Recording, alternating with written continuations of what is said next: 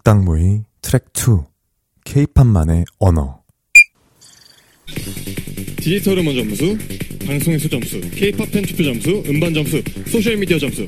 그렇다면 과연 1위의 주인공은? 네, 축하드립니다.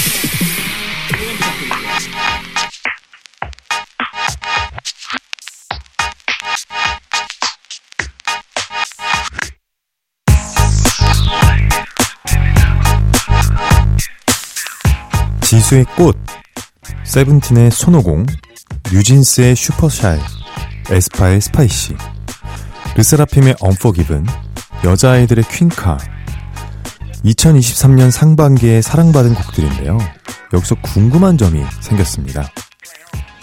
K-팝의 가사는 다른 장르의 노래 가사와 다른 점이 있을까요? 어, 요즘 케이팝들은 뭐 예전부터 그랬지만 귀에 쏙쏙 잘 꽂히는 가사들이 많고 특히 이제 반복되는 구절들이 많아가지고 사람들이 잘 따라 부를 수 있는 것 같아요. 네. 요즘 뭔가 영어를 많이 쓰는 것 같아요. 추임새도 약간 baby 같은. 좀 희망찬 노래가 많고 영어로 된 노래가 많아 반복되는 구절이 많다는 의견인데요. 황선업 대중음악 평론가는 이렇게 말합니다. 어, 그러니까 아시아권에서 케이팝이 boom up이 되던 시기가 2000년대 후반, 2010년대 초반이라고 생각을 하는데요. 그때는 어떻게 보면 단어의 어감이나 발음을 좀 중요시하는 경향이 저는 강했다고 생각을 합니다. 해외 시장을 타깃으로 하다 보니까 뭔가 가사의 의미보다는 청각의 자극 쪽에 좀 더 초점이 맞춰진 그런 시기였던 건데요. 예를 들어서 후크를 적극적으로 활용한다던가 독특한 발음의 단어를 반복한다든가 하는 식으로요. 그런 흐름이 흔히 이야기하는 저희가 수능 금지곡을 어, 뭐 탄생하게끔 한 요인이 되었다고도 말씀드릴 수 있겠는데요. 뭐 샤이니의 링딩동이라던가 뭐 티아라의 보핍보핍, 슈퍼주니어의 Sorry Sorry 그리고 비교적 최근 곡인 뭐 블랙핑크의 뚜두뚜두 등 이러한 전략이 뭐 정도의 차이는 있겠습니다만 꾸준히 이어져 온 흐름이라고 좀 할 수 있을 것 같고요. K-팝 가사에서 영어의 비중이 점점 늘어난다는 의견도 있는데요. 황선업 평론가와 김유나 평론가는 영어의 비중은 크게 문제가 되지 않는다고 이야기합니다. 그러니까 저는 사실 한글이랑 영어가 혼용되는 거에서 크게 문제가 되지 않는다고 보는 입장이고요. 케이팝 사운드가 그만큼 강렬하잖아요. 그러니까 그 노래 그 구간에 있어서 가장 효과적인 메시지나 뭐 타격감을 가진 말을 찾는 것이 중요하지. 어, 저는 언어적인 측면에서는 크게 문제가 되지 않는다고 생각하는 편입니다. 저희도 팝송 듣잖아요. 근데 처음에 막 가사 다 알아서 우리가 그 노래 좋아하는 거 아니잖아요. 그냥 어 노래가 되게 좋은데 라고 했다가 어느 날 우연히 그 노래 가사가 번역되어 있는 걸 보고 헉, 이게 이런 내용이었어? 나 이 노래 너무 사랑해. 이렇게 되는 어떤 중요한 포인트를 가사들이 굉장히 많이 전달한다고 생각을 하는데 결국에 가사라는 것은 아 이 노래 좋다 해서 아 나 이 노래 진짜 내 인생 노래야 사랑해까지 가게 만들어주는 되게 중요한 가교라고 생각을 하거든요. 어 저는 케이팝도 크게 다르지 않다고 생각을 하고요. 앞서 이야기한 대로 그냥 좋아하는 노래를 더 사랑하고 그것을 부르는 사람들을 더 가깝게 느끼게 하는데 중요한 역할을 하는 게 케이팝 가사라고 생각을 하고요. 가사를 직접 쓰는 작사가의 입장은 어떨까요? FX의 추, 레드벨벳의 Russian Roulette, 더보이즈의 Thrill Ride까지 300여 곡 넘게 작사한 조윤경 작사가에게 영어 비중이 늘어난 이유를 물어봤는데요. 그러니까 가끔 이렇게 listener분들께서 영어가 절반이 넘는 가사가 이걸 과연 케이팝이라고 할 수 있냐 좀 자각을 좀 가져라 이런 피드백을 하시는 것을 제가 볼 때도 있는데요. 저도 그렇게 쓰고 싶지 않을 때가 있습니다. 이게 생각보다 케이팝이 글로벌화되면서 엔터 쪽에서 영어를 많이 섞어주세요라는 게 리즈, 그게 리드로 들어올 때도 있고요. 구체적인 곳은 영어가 뭐 몇 퍼센트 이상 들어가게 해주세요까지 요청을 해오시는 경우도 있어요. 그러면 이제 저희는 그거에 맞춰서 회사에서 원하시는 방향성을 따라가 드릴 수밖에 없는 입장이기 때문에 영어가 확실히 요새는 많이 들어가는 것 같기는 해요. 작사팀 단케 그런 요청이 많이 들어와요. 아무래도 요즘에 케이팝이 많이 글로벌 해지다 보니까. 네. 그런데 이제 그럴 때 억지로 영작을 하는 것보다는 저희가 영어가 모국어가 다 아니기 때문에 네. 데모 가사를 조금 자연스럽게 살려서 그 내용하고 어우러지게 하려고 노력을 하는 이고요. 음. 이제 데모가 한글이 아니라서 내가 영작을 해야 되는 상황이다 하면 네네. 진짜 최대한 쉬운 영어 있죠. 초등학생 한 저학년에서 고학년 정도가 들어도 이해 가는 음. 말들로 넣으려고 하는 편. 세계로 뻗어나가는 케이팝의 흐름상 여러 언어가 섞이는 건 어쩔 수 없는 흐름이기도 하겠죠. 그러나 음악이 언어를 초월하는 예술이라고 생각하면 한국어와 영어의 비율은 중요한 문제가 아닐 겁니다.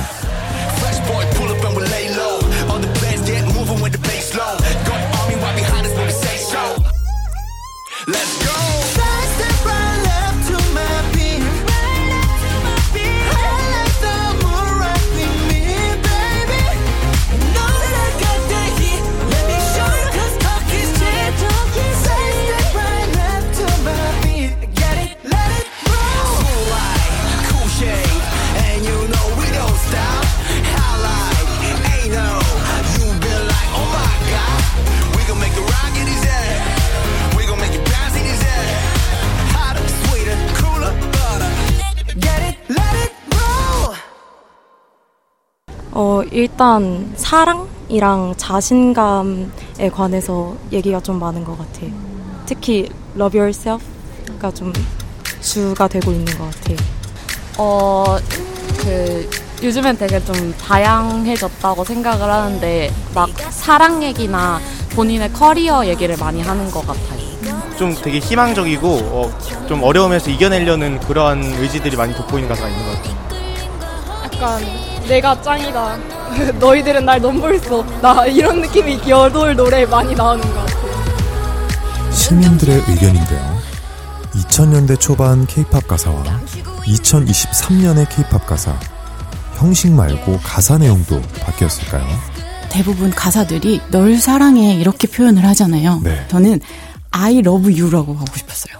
그러니까 음. 내가 이렇게 멋지고 네. 내가 이렇게 어 널 사랑하는 내 마음이 너무 멋지다. 어, 뭐, 너, 나 이렇게 너무 멋있어. 약간 자아가 강한 네. 여, 여자를 그려도 좋지 않을까. 최대한, 네, 주체적이고 당당한 여성을 그리고 싶었습니다. 서지음 작사가 말대로 2023년 케이팝은 예전보다는 조금 더 주체적인 자아를 그려낸다는 건데요.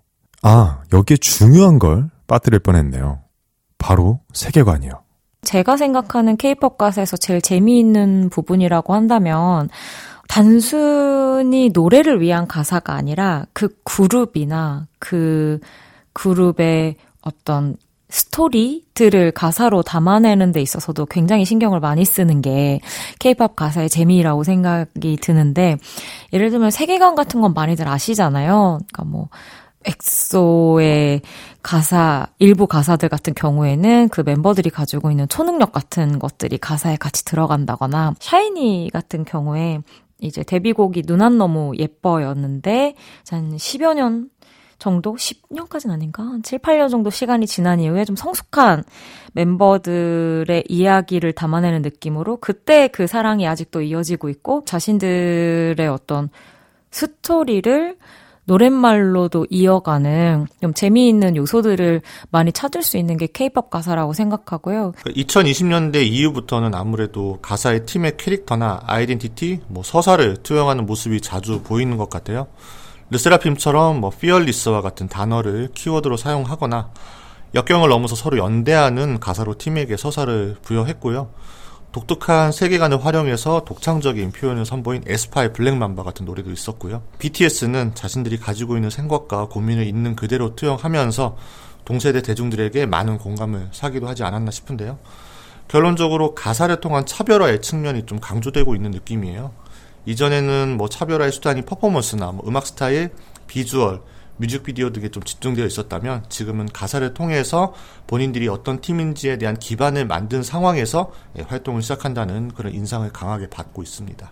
두 평론가 말처럼 요즘 케이팝 가사는 가수와 연관된 세계관이나 서사가 들어가 팬들이 분석할 수 있는 재미를 준다는 거죠. 가사를 쓰는 작사가라면 세계관을 신경 쓸 수밖에 없겠는데요. 김인영, 서지음 작사가의 생각은 어떤가요? 네, 저는 르세라핌 거를 쓸 때 서사가 나름 있는 그룹이거든요. 데뷔 앨범 피어리스부터 해가지고 왜 겁이 없고 두려움이 없는지가 멤버별로 서사가 다 있어요.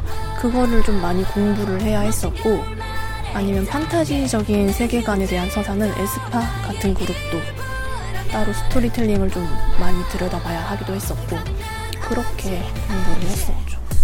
저는 세계관을 주실 때도 있거든요. 이렇게 작업을 하다 보면. 네. 근데 그런 게 너무 막 구체적으로 세계관이 있으면 사실 가사에 저는 조금 우겨넣게 되는데 그 부자연스러움을 별로 안 좋아해서 사실 세계관이 없을 때 작업하는 게 훨씬 편하긴 해요.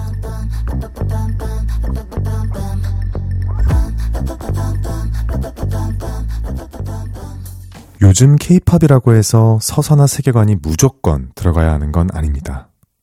사람들이 노래에서 듣고 싶어 하는 건 사랑, 이별, 응원.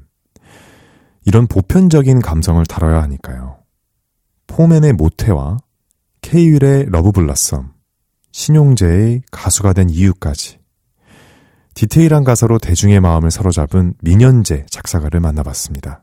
결국에는 그 강렬한 메시지가 그 노래를 기억하게 만들게 되는 거고, 그리고 또 메시지가 전달이 됐을 때 계속 이제 따라 부르고 듣고 싶다라는 어떤 그런 생각들이 들리는 거잖아요. 그래서 뭔가 좀 그런 쪽에 많이 좀 초점을 두고 있고요. 그리고 또 하나는 제가 개인적으로는 노래를 이렇게 들으면서 뭔가 그림이 그려지는 그런 어떤 노래말들을 되게 좋아해요. 조금 더 현실적이고 결국에는 뭔가 우리가 사는 어떤 이런 일상의 것들을 좀 노래 속에 담는 거를 좋아하기 때문에 좀 더 그렇게 눈에 그려지는 가사에 좀 초점을 맞춰서 작업들을 많이 하고 있습니다. 일단은 경험에 많이 치중을 하려고 하고 그게 꼭 경험이 제 경험이 아니더라도 뭐 제 주변인의 경험일 수도 있고 아니면은 뭐 인터넷에서 본 제 3자의 경험일 수도 있고 결국에는 우리가 뭐 경험하는 것들은 다 비슷비슷하다 보니까 뭔가 결국 거기에서 뭔가 소재거리를 찾으면은 더 많은 사람들이 공감을 할 수 있지 않을까라는 생각을 하게 돼요.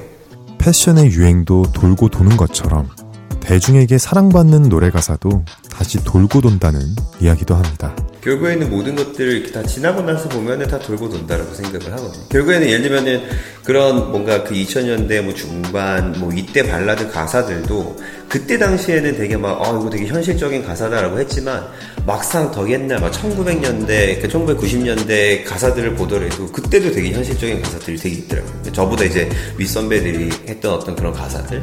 그러니까 그때는 또 그걸 몰랐는데 정말 옛날 거를 다시 또 찾아보면은 아, 그때도 이런 것들이 뭔가 또 유행이었을 때가 있구나라고 뭔가 이렇게 생각이 되듯이 결국에는 이런 것들이 돌고 도는 거가 아닌가라는 생각이 들어요.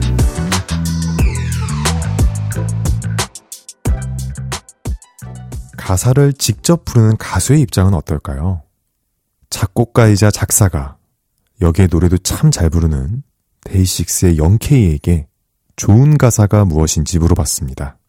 제가 생각했을 때 좋은 가사는 어쨌든 와닿는 가사라고 생각을 하는데 그게 뭐 와닿는 방법이 뭐 기쁨으로 와닿든 슬픔으로 와닿든 뭐 아니면 뭐 추억을 되새기게 하든 어떻게 해서든 사실 와닿기만 하면 그게 또 좋은 가사가 되는 것 같아요. 그래서 근데 그거는 이제 쓰는 사람 입장이 아니라 이제 듣는 사람 입 한테 그게 모든 게 달려 있다 보니까 쓸 때 최대한 와닿을 수 있게 듣는 자의 입장에서 읽는 자의 입장에서 좀 접근을 마지막에 한 번이라도 또 해보려고 하는 편인 것 같아요. 뭐 가창자 입장에서는 사실 뭐 발음도 있겠죠. 뭐 어떤 사람들은 이 아이오우에서 이 발음을 고음으로 어려워하는 사람들이 있고 반대로 이 발음이 잘 붙는 사람들이 있더라고요. 그래서 그거는 진짜 가창자마다 다 다르고. 근데 어쨌든 저한테 와 닿으면은 더 몰입해서 부를 수 있겠죠. 가장 최근 앨범의 최근 타이틀곡, 예, 이것밖엔 없다의 가사일 것 같은데요. 나에게 이것밖에는 없다. 사라져가는 이 사랑밖에 없다. 이 가사가 와닿는 것 같습니다. 부르는 사람도 듣는 사람도 마음에 무언가 와닿는 가사라면 좋은 가사라는 이야기네요.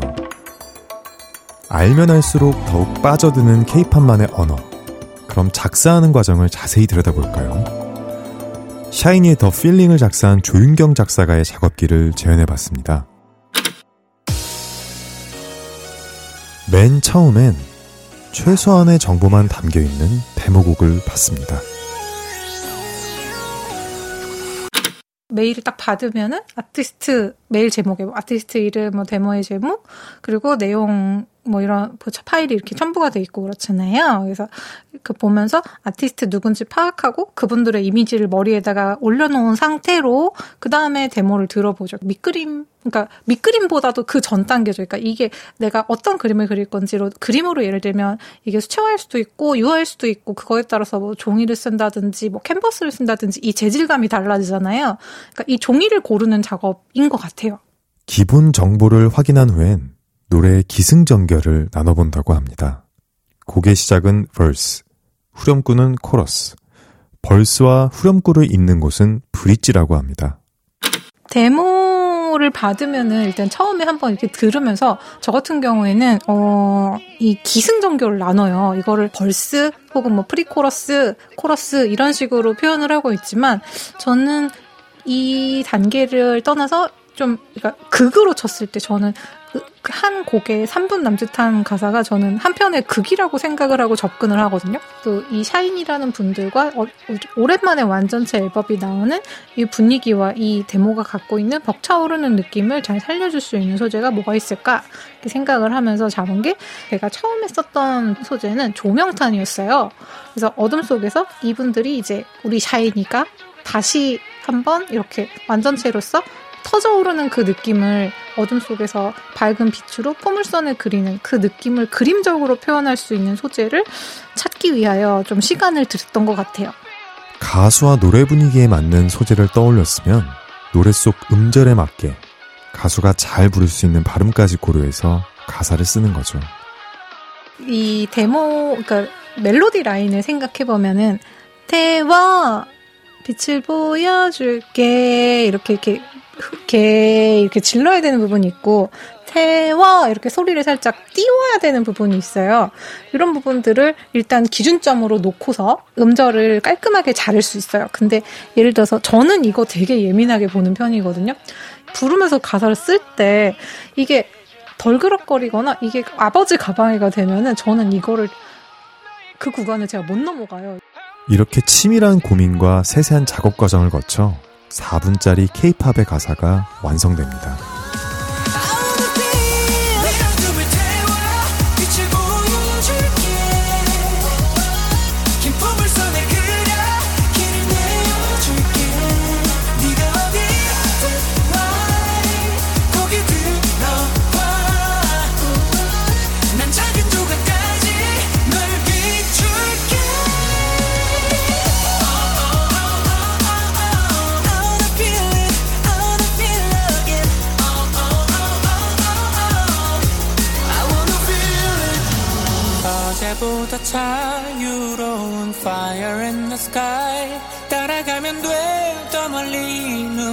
눈부실 네 모든 날.